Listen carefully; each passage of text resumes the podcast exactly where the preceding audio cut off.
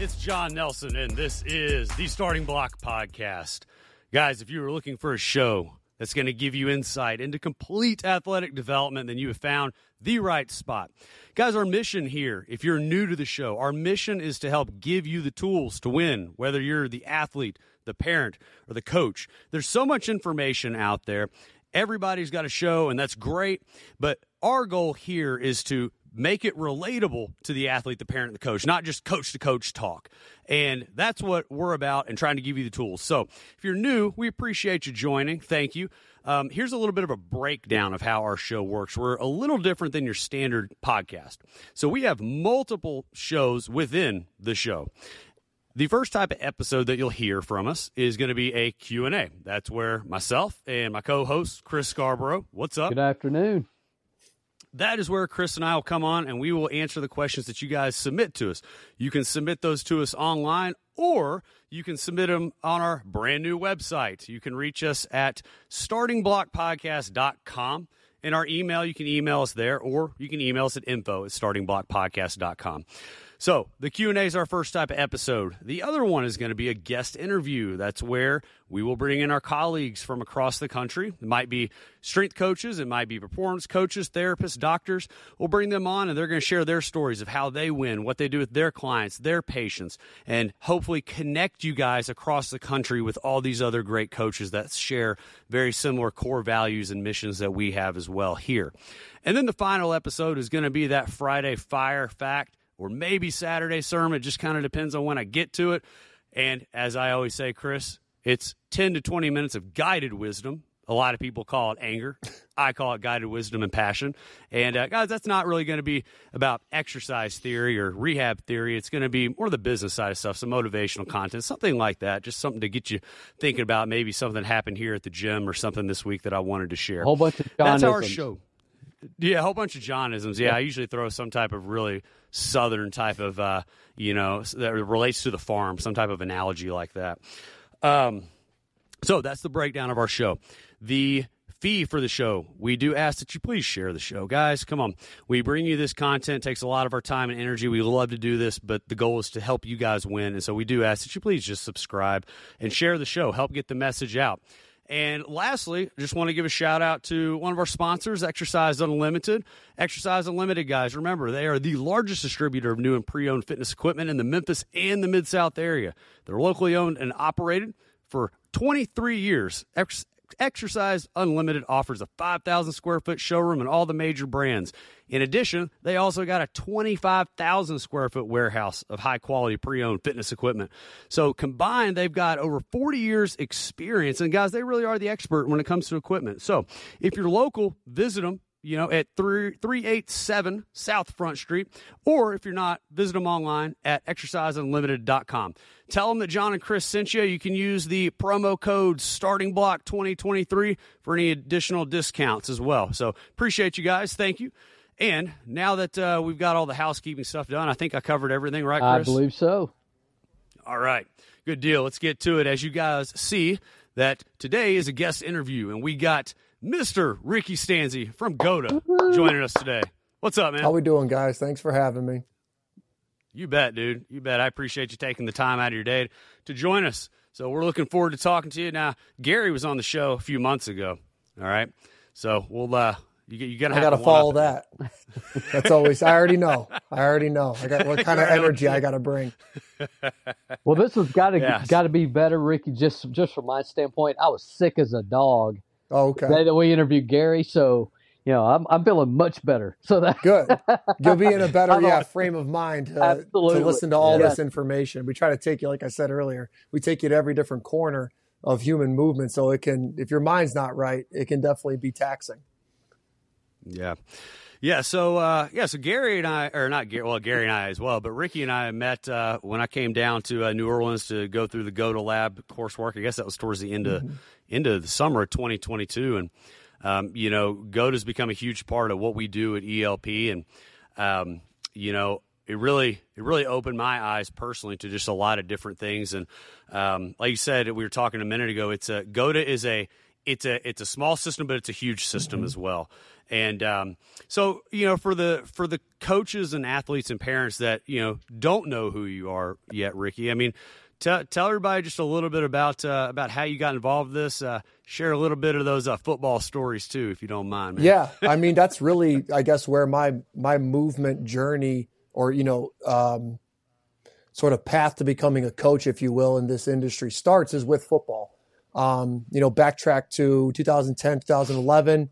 Uh, just finishing up football at the University of Iowa. I was fortunate enough to play there for three years. I played quarterback, and I was entering into the NFL draft in the 2011 um, season. And so that's when. Now, I'm interrupting yeah. you because you're being pretty humble. You had some pretty big wins too, though, man. You took down Penn State. You took down Kirk Cousins. Right? Yeah, we had we had a real good run. Like I always tell everybody, we had a really good run game, really good offensive line, um, and an unbelievable defense. And it made my job a lot easier. But um, my, you know, up until that point, you know, getting the the opportunity to play at Iowa I was always, you know, two sport athlete, played football, basketball, baseball, karate um, my whole life and, and had always been in athletics, had always been inside of, um, you know, a training mindset. My dad was a boxer and he had spent his whole life training. So I always grew up, you know, having a father that was very motivated, um, very disciplined when it came to taking care of his body.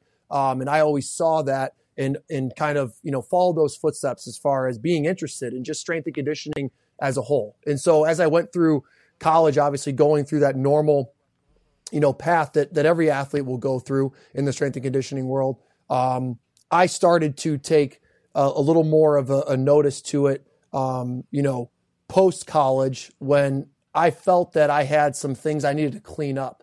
Um, you know, like you alluded to, we had we had a lot of success at Iowa, um, and I was getting ready for the draft, but I still felt like you know personally there were things I needed to clean up in footwork and in my throw, just some more mechanical type stuff. And I think that, you know, question or that sort of vantage point allowed me to start to look a little bit deeper into biomechanics as a whole. Um, that really started with, like I said, that draft process. 2011, I start working with Tom Martinez, who is at the time Tom Brady's throwing coach and had been Tom Brady's throwing coach since he was 12. So he had a very um, you know good grasp on what it meant to uh, excel at throwing the football. So I wanted to kind of pick his brain and, and learn from him, and, and he opened the door to you know different planes of motion and, and what's right, what's wrong, and and how are the great ones doing it. So that kind of uh, put put me in in front of a whole new set of tape, if you will, or you know different set of questions to start to ask. And from that point on, I was hooked. And it was just kind of slowly. It was a, a snowball effect of looking at different disciplines. Um, obviously, it didn't stop there at the throw. I started to explore just strength and conditioning and, and you know, um, human movement as a whole, looking at Eastern art, Western art, trying to get a better grasp of anything that I thought would help me as a quarterback, help me as an athlete. And um, when I was in the NFL, I was always kind of uh, on that that cut line. I, I struggled uh, with my with my movement. I struggled with my my throwing motion. So I was always seeking to find out something that would help push me, you know, over that line of, you know, whatever that struggle line is, that those things that you want to work on, what's going to answer that question for me? That was something that, that always bothered me. So uh, that just became a passion. And, and, you know, I spent a lot of years digging at different things, Eastern art, Western art. And it wasn't really until I found GOATA was there now a sort of new blueprint to start to examine. And and and that was the big, you know, aha moment for me was finally taking what was commonplace for a quarterback or an athlete, which is to use slow motion video, but now to not just use slow motion video for the X's and O's of the football game, but to use the slow motion video for the X's and O's of human movement. And so that presentation from from Gilly and Gary, and then now looking at that new set of data, that that new slow motion evidence uh, it completely changed the way that that I was formatting movement in my mind, and it completely changed the way that I was, you know, going to teach it from that point on.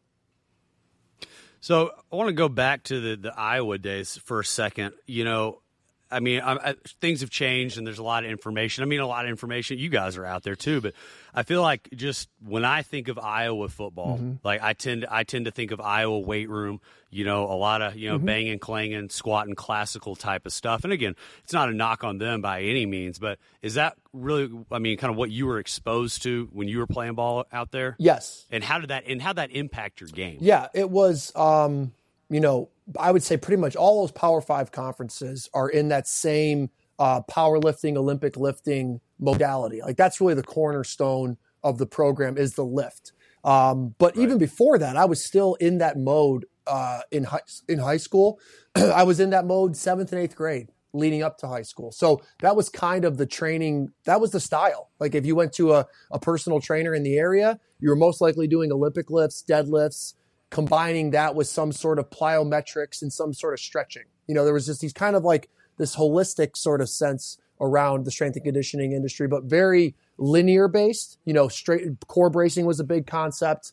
Um, linear type movements of flexion, extension, tr- extension, triple flexion, triple extension was was you know harped on um, from I remember seventh, eighth grade all the way up until Iowa. So yes, it was a very uh, powerlifting based Olympic lifting based setting. You know, at the time, you don't know any different as a, as an athlete. You really don't, and so you go through those modalities. Yeah. But now looking back on it, being able to see it from the vantage point that I have now, it definitely you know shows you that I feel some of the the athleticism gets zapped because the athlete gets very heavy in the heel. They get very sort of magnetized through the heel of the foot, and like we've shown at GOATA, there's really no spring system to be accessed through the heel of the foot. So while you do get strong in place in some of these compound lifts or some of these, you know, famous training models, uh, you start to lose some of that sort of youthful elasticity that you maybe had in high school or leading back to grade school. Um, it's tricky though because you're you're getting better experience in the sport. You're getting uh, amazing teaching at the X's and O's, but there's some sort of disconnect there as far as um, you know keeping your durability, keeping that spring-loaded system as you still get stronger and put on size. So I know that's a big focus for us, or was a big focus for us at Iowa, and it's no different across the board at every college. You know, they, an athlete comes in, they're scrawny, they're skinny, they want to put size on them, right? Bigger is better, bigger is stronger and faster, and so that's sort of the mo- the modality and the mentality when you get to that next level. So let's let's expand on that. You've already mentioned the ankle, okay, mm-hmm. or the mm-hmm. heel. You mentioned. So mm-hmm. let's move up the chain a little bit. So, what hips, trunk? What are some of the differences there that that that you'd see from a traditional lifting, Olympic lifting, powerlifting, as you mentioned, mm-hmm. compared to what you would now teach? If you were to see the younger Ricky Stanzi, right? what would how would you now address you? Yeah, no, it's a great it's a great question, Chris, because I think like going back to what I was saying about GOATA presenting a different blueprint. That was the big thing for me is up until the point of GOATA, everything that I'd ever seen about the foot when it was talking about how that foot should be behaving with the ground, it was always centered around tripod foot, right? You'd have an anchor on the top outside corner, anchor on the top inside corner, and then an anchor at the back of the heel. And that tripod foot would be your stability. Now, that's kind of true in your lift. But what happens is when you get into locomotion, you actually lose one of those points. The tripod just becomes the ball of the foot. So the heel point should actually be out of the ground. And you should really just be working off of those two points which connect across that creates, as we know it, the general population knows it, the coaching world, the athletes know it as the ball of the foot. And I think everybody can think of the ball of the foot as that area that feels like, you know, it's almost, it's padded, it feels springy. Um, I always tell this to our athletes imagine trying to bounce up and down on your heels. And they're like, well, I can't. It's like, okay, now bounce up and down on the balls of your feet. And it, just, it's instinctive. It's, it's the jump rope. It's everything that's spring loaded, that's um, elastic about our system is accessed through that ball of the foot. So that concept of changing the way that you're going to conceptualize the foot, the way you're going to tra- chain, uh, train the foot is the biggest piece at GOATA because it completely changes now how that shin compartment and that thigh compartment above, just to kind of put it into a micro view for a second, for a second, um, to kind of conceptualize this this spiraling mechanism that directly sort of uh, you know goes against like we mentioned earlier the linear concept. So up until that point you're getting fed a lot of talk of tripod foot um, linear mechanics of triple flexion extension right? Viewing the the ankle as a, that crucial meeting point of the shin and the foot viewing it as a hinge right? And so if you're viewing it as a hinge you're seeing tripod foot you're you're interested in a very linear representation of the leg a very sort of you know um, flat-footed representation of the foot, and then of course that corresponds with the core bracing above at the torso region. What GOATA showed was that actually no, it's it's the opposite. It's a it's a foot platform that's actually heels up because the heel has to be steady because well the Achilles is plugged into the heel and the Achilles is centered around a spiraled design. Like the fibers of the Achilles are spiraled and then plugged into the heel. So what that means is the shin compartment and the thigh compartment actually have to create what we would call as a multiplanar turn. And the easiest way that I've sort of conceptualized this or created imagery around this for people is to envision a joystick. So if you envision the way a joystick plays, it has a platform that it sits inside of. The platform holds still, and then the joystick does the movement. Now take that same analogy, that same imagery to your body. The platform for this joystick would be the foot that's going to hold still. That's going to hold a very rigid, cohesive structure on two point, that is now on two point. Yeah, on the ball of the foot, inside ankle bone high, a, a sort of a half dome arch structure. And I can explain in, into deeper, um, you know, detail why the heel has to be up and why it has to be locked once we kind of get the bigger picture in focus. But just imagine, if you will, a, a rigid, stable foot structure through the ball of the foot, anchoring through the ball of the foot, that now provides a platform for that shin compartment and the thigh compartment, which we are saying are operating like a ball and socket. And it makes perfect sense if you just step back for a second and start at the hip, because nobody will disagree that the hip is a ball and socket. What you have to understand if the hip's a ball and socket and the knee is just a hinge, that means that that shin compartment, which the shin and the thigh meet, they make the knee. So the knee's health is dependent upon the shin and the thigh's movement but their movement has to be harmonized. So if you've got a, a, a femur bone that's playing like a ball and socket, your shin bone, that tibia fibula comp- component with the talus, has to correspond to the movement above. So that's the huge, like one of the biggest things that GOATA is trying to tell you, tell everybody is that we got to get the heel up, and we actually have to. We can't hold a linear mechanics. We can't hold the kneecap pointing straight we actually have to let the kneecap point outward from the straight foot because if you're looking at it front on as somebody's running at you, their foot holds straight, their second toe points at you, but their kneecap points out of, outside of that. So the, the, what that's telling you is that you've now wound up your shin, you wound up your hip, and it's like a pogo stick essentially. When you when you hit down, it loads up, and then it you know just coils and then releases. And so there's actually a coiling action a, a bowing action, as we call it at GOATA, that takes place as you load and as you transfer your, your, your pressure or your body weight, your center of mass. And that is completely different than a tripod foot, a piston like, you know, linear presentation of the leg and a core bracing presentation of the torso. So when you start to look at those two camps, well, you know, when you start to go further and you look at the training, the training starts to look very different because now you're doing everything heels up. You're doing everything with a straight foot. You're doing everything through the ball of your foot. And now you're trying to feed this spiral pattern. And then you also realize that, well, lifting is going to promote the tripod foot. It's going to promote the core brace. It's going to promote some of these things that you don't really want them in a locomotive or a change of direction setting.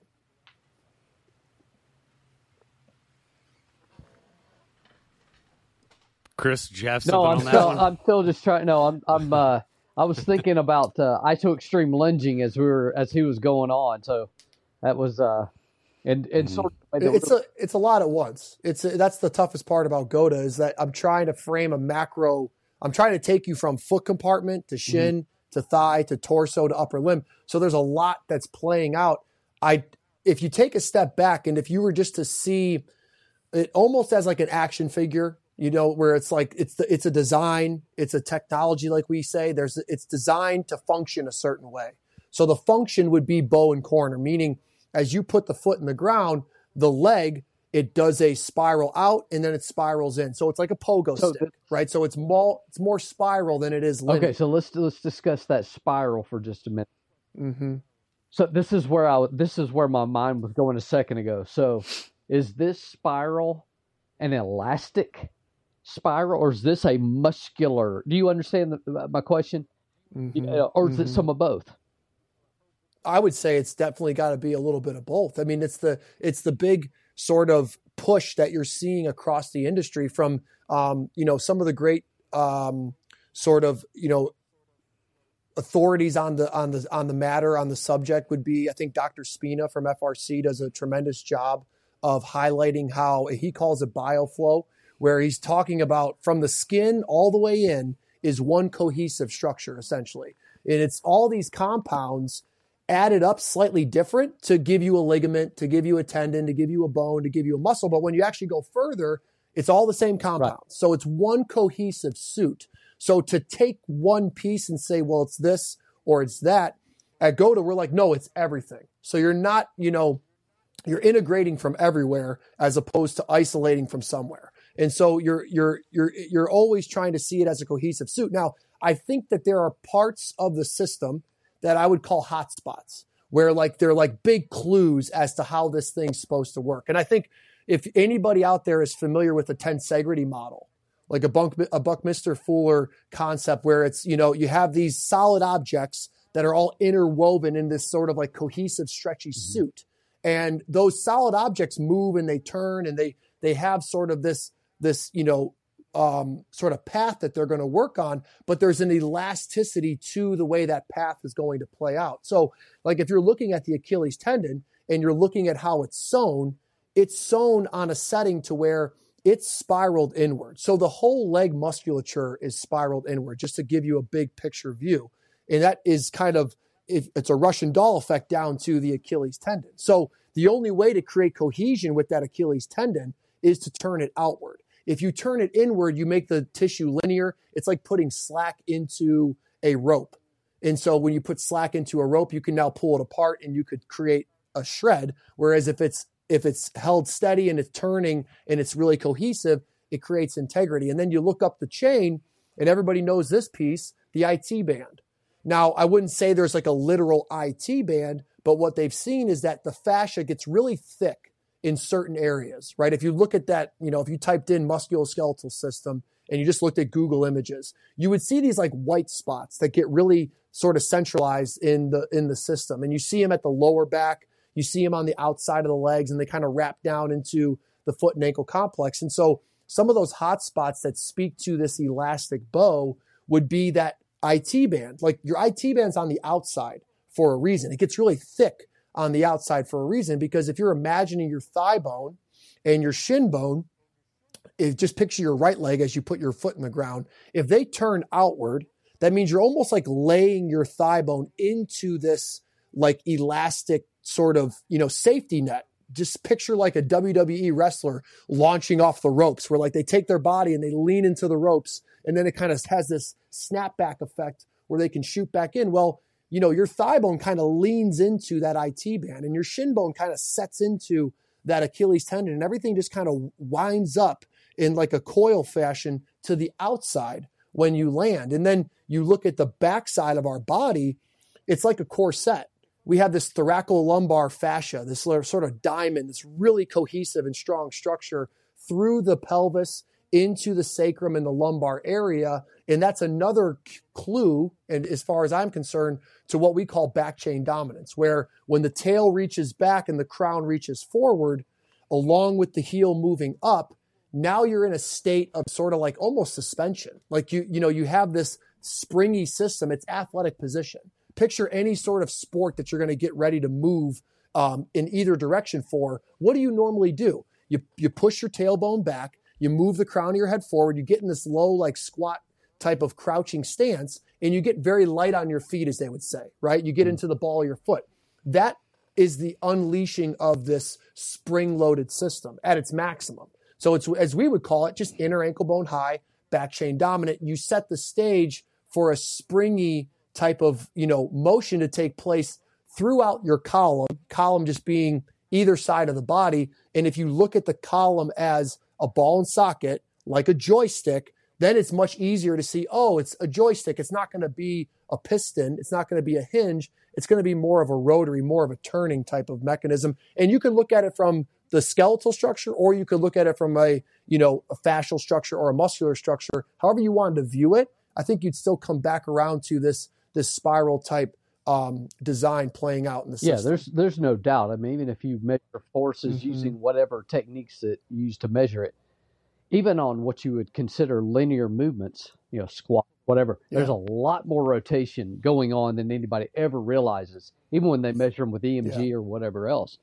But another in- interesting point that you made was there is no Achilles tendon separate from the calves, separate from it. The tissues inside the calf muscles become the Achilles tendon, yes. which becomes Correct. the plant, plantar fascia, mm-hmm. which becomes, you know, things become they they yeah they're not different it. tissues. All you have to do is look mm-hmm. at any uh, you know I, I, had cadaver anatomy back in college. They yeah. are the same structure. They just the Achilles tendon is just comes directly out of all those tissues that surround all those muscles in the calves, which came from you know up, further up the chain and so on. So mm-hmm. yeah, absolutely. I mean, it all makes sense that your you know tissues become. It's not they're not a bunch of individualized separate pieces.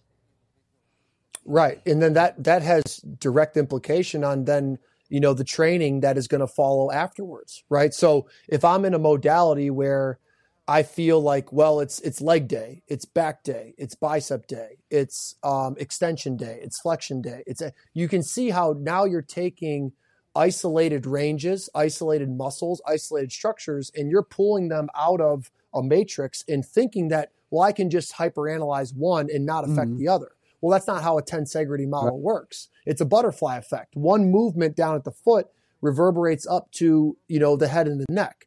And so speaking back to that measuring out movement, like you said, if you were to look at it from a um, computer, you know, data point um, uh, standpoint, if they were to take and they were to put those those those nodals on every single spot, and they were to measure out the planes of motion, when somebody goes to land, all planes of motion are going to be represented. It, w- it would never just be a reading. There would never just be math on the sagittal plane or math on the right. frontal plane or math on the transverse, you would see you would see decimal points sporadically hit for the transverse plane, the sagittal plane, and the frontal plane. What we're saying is that's real movement. Real movement is going to be multiplanar, meaning it's not one dimensional, it's not even two dimensional. It is a three dimensional sort of, you know, action taking place in each to make it simple, the limbs and the torso. So the limbs and the torso are going to be moving multiplanar, meaning yes, there will be some sagittal movement, but yes, there will be some frontal movement. And yes, there will be some transverse. Now, if you can combine all those and you can see them happening simultaneously, what you would be seeing is a spiral. So when you combine frontal and sagittal and transverse, it moves in a toroidal type spiral. So there is a down back out and a up forward in type of component to our movement to really any toroidal type structure, any pivot point energy system, which is like a hurricane, a tornado. There's a point. Energy moves in a toroidal fashion around that point, meaning it's got representation from all three planes simultaneously to make a cohesive movement. Well, that same multiplanar type of, you know, blueprint that would be out there in nature is in your DNA. It's in your design. And so the clues are there. They're inside the structures. It's just from a however it was presented to us at the first you know onset maybe it's because bodybuilding was huge and people started getting into training through bodybuilding and so we had a, a, an isolated mindset of well the pec looks good when it's bigger so let's just train that the delt looks good and the next thing you know we start chopping it up i also think that cadaver science is great and cadaver science is necessary but cadaver science is needed to be studied alongside movement science meaning i've got to have a a National Geographic type approach to this question at the same time. Meaning, if I want to study a bear, yeah, it's good to you know take the bear and, and, and have a look underneath the hood at what's inside that cadaver, but I'd also want to see it move and see it behave in its you know, element.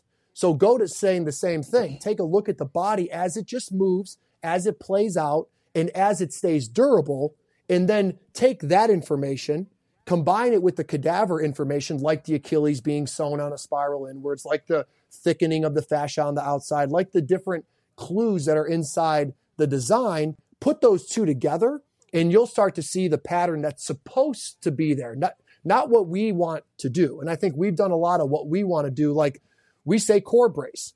Well, Fryette's second law shows you that the spinal segments, the facet joints, literally have a law that they don't play like that. They don't behave in that manner. So we don't get to decide that. Oh, I want to, I want to, I want to brace the facet joints. Well, they don't brace. That's not what they. That's not what they're designed to do. Now, you being a conscious being, you can do all sorts of stuff that you want to do, but it doesn't mean that there won't be a collateral damage for doing those types of things to the joints over time. We know it's a resilient system, but it will break down over time when I start to feed it the wrong well, you know, inputs. The, now, but just by what you've said, you can now begin to see how important things like muscle spindles become. You know, and being able to send that very mm-hmm. rapid signal, you know, one, one yep. chain to the next. I mean, so that everything gets the okay. Okay, the ankle wants wants the body to do this. So that next joint up's got to be right behind it. It's got to be in coordination. And if that system is dampened by, you know, you mentioned bodybuilding type training a minute ago, which would dampen mm-hmm. that system, which is part of the reason part of the reason why it could be less than effective for athletics, in my opinion. Mm-hmm. Would be because it truly dampens that system of the way the body wants to move as a unit versus versus uh, you know just lift. You know, you know, right. So it's right. you know you can see where that coordination, like I said, with the spindles, with the Golgi tendons, and those types of things, would mm-hmm. be absolutely critical that we train movement and not train individual muscle. and I absolutely, I think that there's and there's also this, like I said, this this observation type of mentality where you're almost you're genuflecting back to the design, you're genuflecting back to the creation inside of nature. You're looking at it as an observer, not telling it what to do, letting it shows you what it does, what it, what it, what it's built to do. When we look at our body, we're movers. Like we move. We can lift. We have the ability to lift, but the design is to move forward. And I always use this sort of imagery for people when I'm trying to explain it picture the hunter gatherer model because that's really where, you know, if you want to boil back to like, well, what's my skill set in the wild? What even led to us to be able to sit in front of these phones and talk about this stuff? Well, we became an apex predator not by deadlifting, not by Olympic lifting. We, came, we became the apex predator by gathering as a team and using our locomotive qualities, right? Walk, jog, run, throw, swing, strike. Those are the things that we use, the skills that we used to take down an animal. We are like the car in the sense that the car is designed to go forward. Nobody would disagree with this. But it does have a reverse gear, but it's designed to go forward, right? You're going to spend 98% of your day driving forward gear.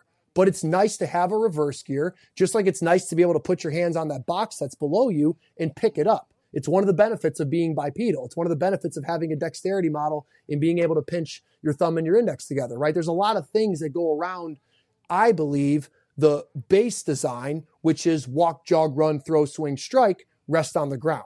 I think our design is very simple. And I think the more that we look at it in its natural setting, like Gilly did, Jose Bosch did, the founder of GOATA, when he looked at the indigenous cultures, that was a big clue for him was look at the indigenous, look at the crawling baby. They'll probably give us a really good vantage point for how it's designed to work when nobody tells it what to do. Well, when we look at that model, we see a lot of that walk, jog, run, throw, swing, strike, rest on the ground. Now, for some reason, there was a disconnect when we got to the training of that system. We were no longer walk, jog, run, throw, swing, strike, rest on the ground for the training. That was kind of relegated to the sport. The training now became reverse gear. So it's almost like, you know, I'm this, this car driver and I'm going to be racing the car in forward gear, but I'm spending all my time at the track driving in reverse. And it's kind of counterproductive when you stop and think about it that way. But if I'm a locomotive athlete, if I'm built to walk, jog, run, throw, swing, strike inside of my sport, but then I get into my training and now I'm not using any of the qualities of drive gear in my training. I'm actually using the qualities of reverse gear in my training. I'm using the qualities of the lift. I'm enhancing those qualities of the lift. I am getting stronger. I am getting faster, but I'm also getting stronger and faster in a reverse pattern. Now, the problem with that is that what we observed off of that reverse pattern was big catastrophic injuries. So it was a question of, okay, yeah, maybe the pattern changes in the lift, but is that bad? Well, yeah, it is bad because if you look at this deadlift right here, and you look at this Olympic lift right here, and you look at this linear lunge right here, the qualities that you'll see playing out at the foot and at the ankle, at the spine, at the, all the different biomarkers up the chain, you would see those same qualities play out in a non contact ACL, in a non contact Achilles. You would see those qualities showing up in somebody that had a meniscus repair, somebody that is, you know, on deck for a hip surgery. So these behaviors that were associated with a body falling apart, Gilly noticed that those behaviors that are associated with joint replacements, that are associated with ACL tears, Achilles tears, they seem to look exactly like the behaviors that I see in that one rep of an Olympic lift that I see in that one rep. so I'm gonna, so I'm going to yep. interrupt you. I'm going to interrupt you there because I was at, I was waiting for you to bring up that car mm-hmm. analogy because admittedly I've stole that from you. and I use it all the time. Uh, oh, it's a great one. Yeah, great job. So where when you have an athlete or a parent that approaches you, and you know they have the idea that strength is the key to everything. I've got to be mm-hmm. strong in the gym. How how do you like to approach that and, and explain to them how you delineate between the two. And I let me circle back to an example this morning is I had one of uh, one of my younger eighth grade kids in here, um, and he was trying to explain to me how Shohei Ohtani was deadlifting 600 pounds, and he was trying to argue like, hey, well, if he can perform at that level, yet he's doing 600 pound mm-hmm. deadlifts. Why don't I need to do that? Do mm-hmm. that as well? No, it's a great question, and I I try to get people to understand that strength is not just available through a deadlift. So I think that you can be strong in a deadlift, but you can get strong from a multitude of ways. And what you want to be strong at is you want to be strong at durable behavior. So you want to have the foot and the ankle be strong inside of a durable behavior. Now, Shohei Ohtani is also a guy that, if I'm not mistaken, has had some elbow problems. He's also a guy that has lost some of his his cornering ability. He still has a lot of stuff that if you looked at him, you'd be like, ooh, that looks pretty GOATA.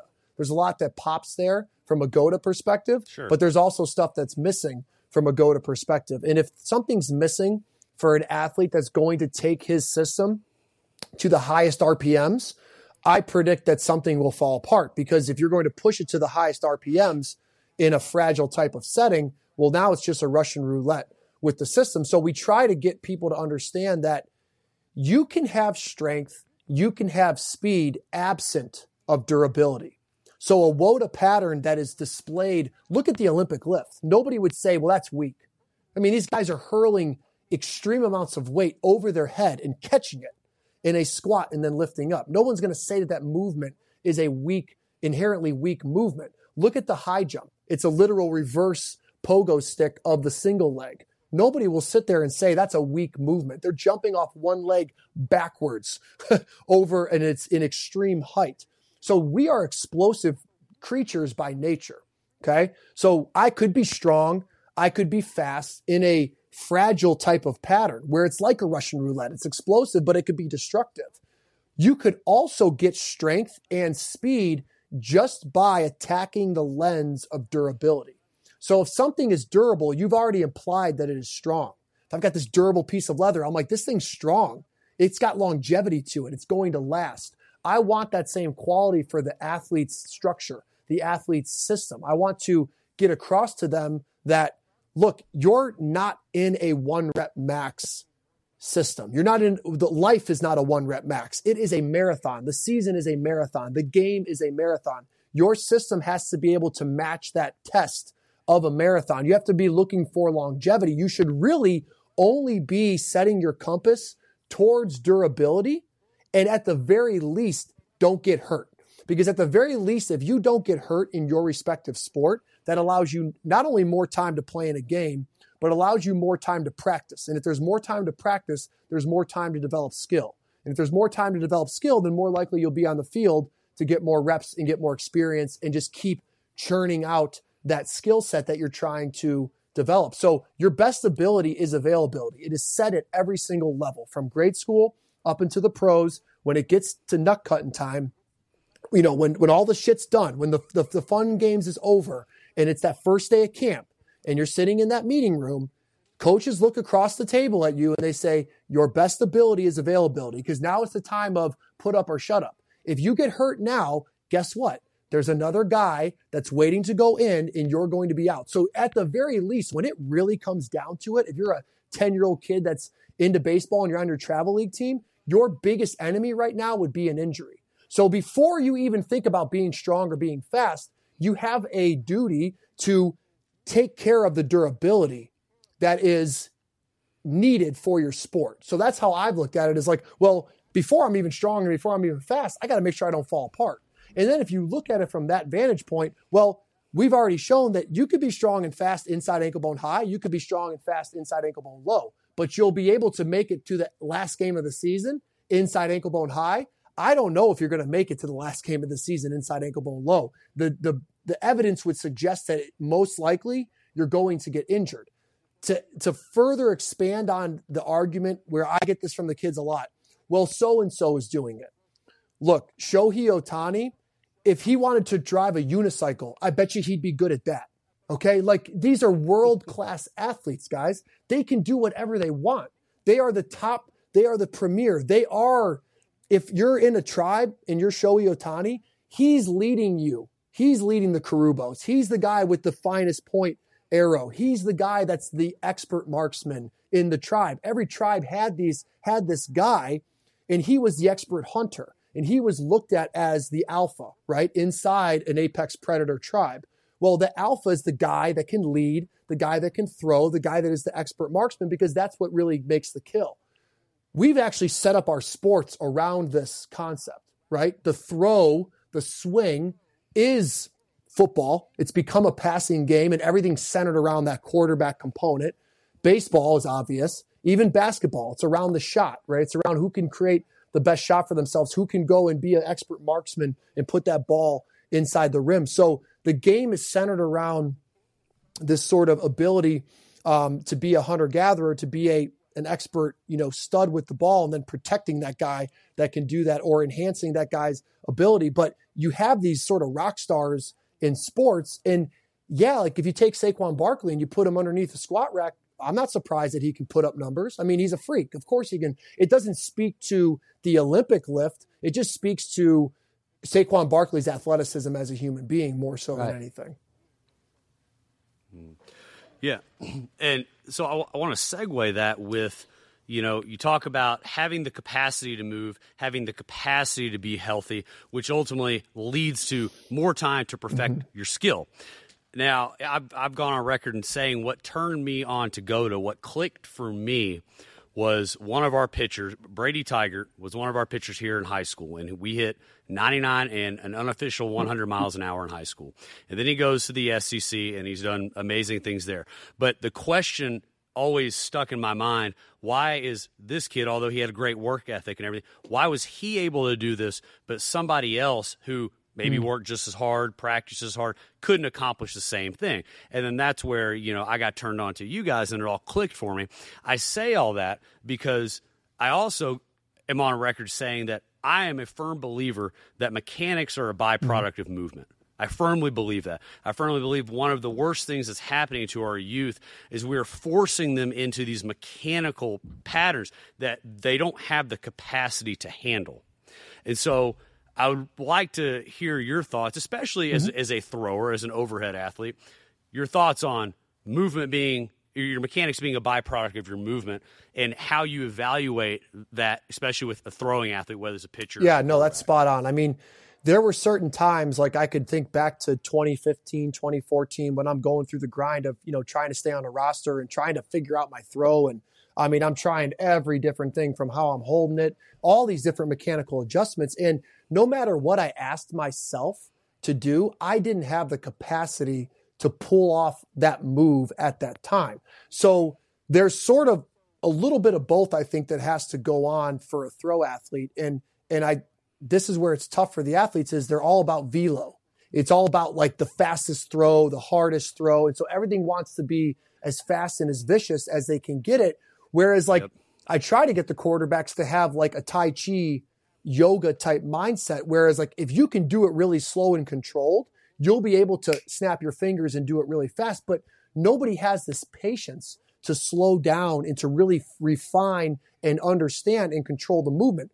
If you look at some of the most explosive athletes in the world, and they don't get their due their due credit, but the Shaolin monks, if you go watch Shaolin monks move, you will watch that when they train, it starts as an isometric, then it moves into a very slow and controlled, precise understanding of the movement. Then it just ramps up to a, a speedy type of like snap their fingers, and these dudes are bouncing around like monkeys all over the place. And it's incredible what they can do. But we've sort of tried to take GOATA and give it back to the system the same way. So we take you, we put you in an isometric setting. So the same qualities that I want to have from a mechanic standpoint need to be in my movement. Like you're saying, like the way that you're walking is going to reflect in your mechanics as a thrower, as a pitcher, as a quarterback, 1000%. I've got quarterbacks that I work with. They walk with crooked feet. Because they walk with crooked feet, it blocks their hips from cornering. I could tell them a thousand times over to move their heel away, move their heel away until I stop and I slow down and I kind of take the ball out of their hands and I actually rehabilitate the way that foot and that ankle are operating amongst each other. I'm just kind of pissing in the wind a little bit with what I'm saying because there's certain things that their body, their capacity does not have the ability to do. Now, in conjunction with that, though, I do think that there's on the mound, you know, in the backfield, I guess you could say in the drill type of cues that we could be giving pitchers. Like one simple cue I give a pitcher and a quarterback is, hey, keep the stripe on your helmet or the logo on your hat vertical. Because what we've seen is that a lot of pitchers and a lot of quarterbacks that struggle with, you know, either shoulder injuries, elbow injuries, any anything down the chain, their helmet or their hat starts to teeter off to away from the throwing arm. So, a nice simple cue that we've given to our throw athletes when they're inside of these controllable, sort of like warm up pace throws is hey, keep a vertical stripe, keep a vertical logo. So, I think there's still some things that you can interject when you're throwing, but I do think that a lot of people are trying to get it all during the full speed drill. And it's like you're asking the system to do something that it can't do. It'd be like, look, It'd be the same thing as showing somebody GOATA and then saying, okay, go sprint like that. Like they can't sprint like a GOATA. They don't have the capacity to. I've got to, I got to reverse engine. I got to take them back to the ground. I got to set the stage for them to build strength and awareness in those dormant areas and then progress them through the system. And then once that athlete is more inside ankle bone high, is more back chain dominant, the upper limb starts to get its ability to move like it should, you'll see those qualities that you're looking for in your throw. They'll start to show up naturally without having to sort of, you know, exhaust yourself trying to cue them in actually repping the throw when the reality is you're usually just repping bad behavior over and over right. and over again. Mm-hmm. Yeah, you know, and Chris, you were talking about earlier the you know extreme isometric is you know earlier in the show, and you know like Ricky was saying, starting with you know the ISOs. Mm-hmm. And, that's what that's what I've done. I mean, I've taken our system and just you know implemented you know GOATA recode, but then you know when we're doing ISOs, it's in mm-hmm. GOATA theory, and it's like the you know, I know Jay you know Jay you know got on to me a little bit on YouTube about that. You know, Jay, Jay, didn't like the fact that I was changing ISO extremes a little bit, but you know, when you apply theory, you know, theory of movement into the isometrics, then I mean, just numbers skyrocket, and like that's what we've seen. I mean, everybody's numbers are just exploding all over the place, mm. and they're healthier. So it's like, you know, it's it's. I don't know if it's just the idea of.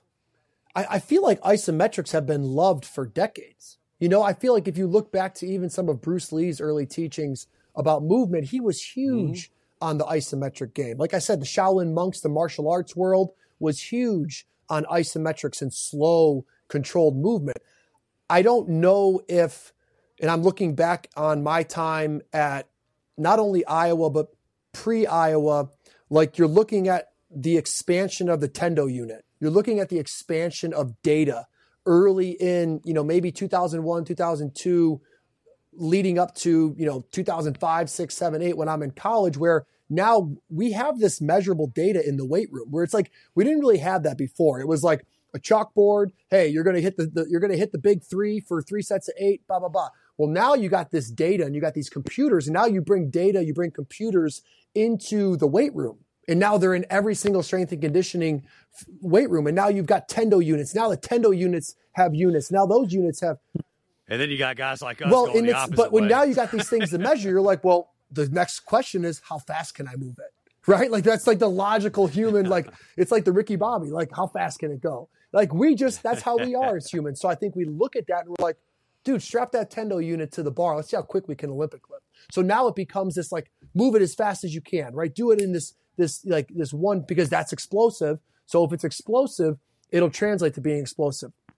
Not saying that you shouldn't have that explosive component to your um, strength training regimens or your program, but you need to and should, and I think it's common sense and logical, like you're saying, John, where you kind of have to start with an isometric. Like it's it's the same thing as if you took a paragraph and you threw it in front of a kindergartner and said, "Here, what does this say?" He'd be like, "What? No, you got to not only break it down to a sentence, then you got to break you got to break it down to a word, you got to break it down to a letter. You have to start there and then you build from there to where they can see the cohesive paragraph. The same thing is done at GOATA. You boil it down to the letter. You boil it down to, okay, what is inside ankle bone high? What is back chain dominance? What does it mean to have tail back crown forward? Let's install all that stuff. And when you're teaching your brain something new, when you're teaching it anything new, for that matter, not just movement, you go slow and you isolate things. It doesn't mean that you abandon a macro viewpoint. So I think it's it's it's important to there's a macro view that you're always keeping in touch of, the 40,000 foot view. But there's also a microscopic view that you'll dive down into the eye of the storm and you'll look a little bit deeper into the details of how the Achilles tendon is sewn. The Achilles tendon being sewn and how it's organized with the calcaneus is honestly a very micro isolated sort of talk, but it's not abandoning the macro. It's only enhancing the macro. So I think if you don't have a macro, and you're only dealing in micro, that's when things become a problem. Whereas if you have a macro, then you're more apt to, well, I need isometrics, but I also need fast movement and I need everything in between. Now, how I on ramp the system, logically, I've got to assess that system. I have to bring awareness to that system. And then I have to slowly spoon feed that system because that's how the nervous system likes to learn. It doesn't like being waterboarded, so you can't do that to it. So I'll spoon feed it, as we would say, from all fours to a single leg. We know that if we spoon feed the nervous system from all fours to a single leg while bringing attention and detail and discipline to these specific global laws that we observed through all the durable humans, we start to see changes not only in the pain of our clients, but we see changes to their performance. The performance could be walking down to the end of the driveway. It could be throwing a fastball. It doesn't really matter. It's all the same stuff. It's a body. It's designed. It's the same hardware. It's designed to, to move a certain way. It doesn't matter which software program you're trying to run. So it's, it's a case of have a little bit of everything, but know where you've got to start and know where you want to start from and what you want to work to. Preach it, brother. I love it. Good info. Good stuff. Hey, you know what? If you ever need a second career, man, like you could be a preacher. Like you got me fired up. Like I'm ready. I, I, appreciate that. It's well, it's one of those things. I mean, you, you spend all day every day thinking about how the damn Achilles is plugged into the calcaneus, and then it's like you want to talk about it. You know what I'm saying? And so you got all these these concepts. And uh, honestly, the toughest part about GOATA, and we we hear it from a lot of people, is, it, dude, it go. It's like this. It go, It's so much that it just it flies over the head because you're not you have to reinstall. You know, like you have to reinstall how you're looking. Like, wait a second, what? It's not tripod foot? Okay, well now I've got a. There's a lot of bones in the foot. There's a lot of things I got to break down for you there. There's a lot of concepts, but you can also look at it from these macro viewpoints. And when you start having these light bulb moments go off, which I know you've had, John, where it's like, wow, like this makes too oh, yeah. much sense. And I think you kind of have to sit there with your own thoughts and, and and go back and forth and think about these things a little bit. Give them your give them your time because one of the tough parts of GOATA is that we're saying, here's a whole new set of evidence. And it's like I'm setting a stack of papers on your desk essentially. And it's like it's work to be done, but I promise that once you skate through that stack of papers, you're coming on the out you're going to go on the outside of that that endeavor with a whole new outlook to how you're going to format the system and how you're going to format your training as a as a coach. So for athletes or parents that want to do some recode work or want to connect with mm-hmm. you, where can um, they find so you? So go to goatamovement.com. So that's our that's our one-stop shop website. You'll find everything we have there. Um, we have really three main products that we offer. The first one is an entry level movement assessment. So if you're somebody that's like, well, how am I moving? Is it good? Is it bad? Or hey, I know I'm not moving good because I have, you know, these injuries piling up. Go get a movement assessment. I take care of those movement assessments. So you'll be working with me directly. We'll basically show you what you're doing wrong and how we're going to go about fixing this. From there, our next uh, thing that we offer is an online uh, training website that's you know in conjunction with goatamovement.com. You can access it through goatamovement.com. But what we offer there is a 16 week recode program. So essentially, like we've been talking about, our recode program is designed to take you from all fours to a single leg. So through that process, you're going to be strengthening these qualities, these attributes of durability. And when you're starting to strengthen durability, you're going to notice that your pain goes away. You're going to notice you're stronger. You're going to notice you're faster. You got a little more wiggle to your movement. Um, you have a little more endurance to your movement. And we're going to make sure that you can progress A to Z step by step in a way that, like we said, spoon feeds the nervous system. So you've got 16 weeks to let the system kind of adapt to it. There are um, there's eight regimens total. We work each regimen for two weeks.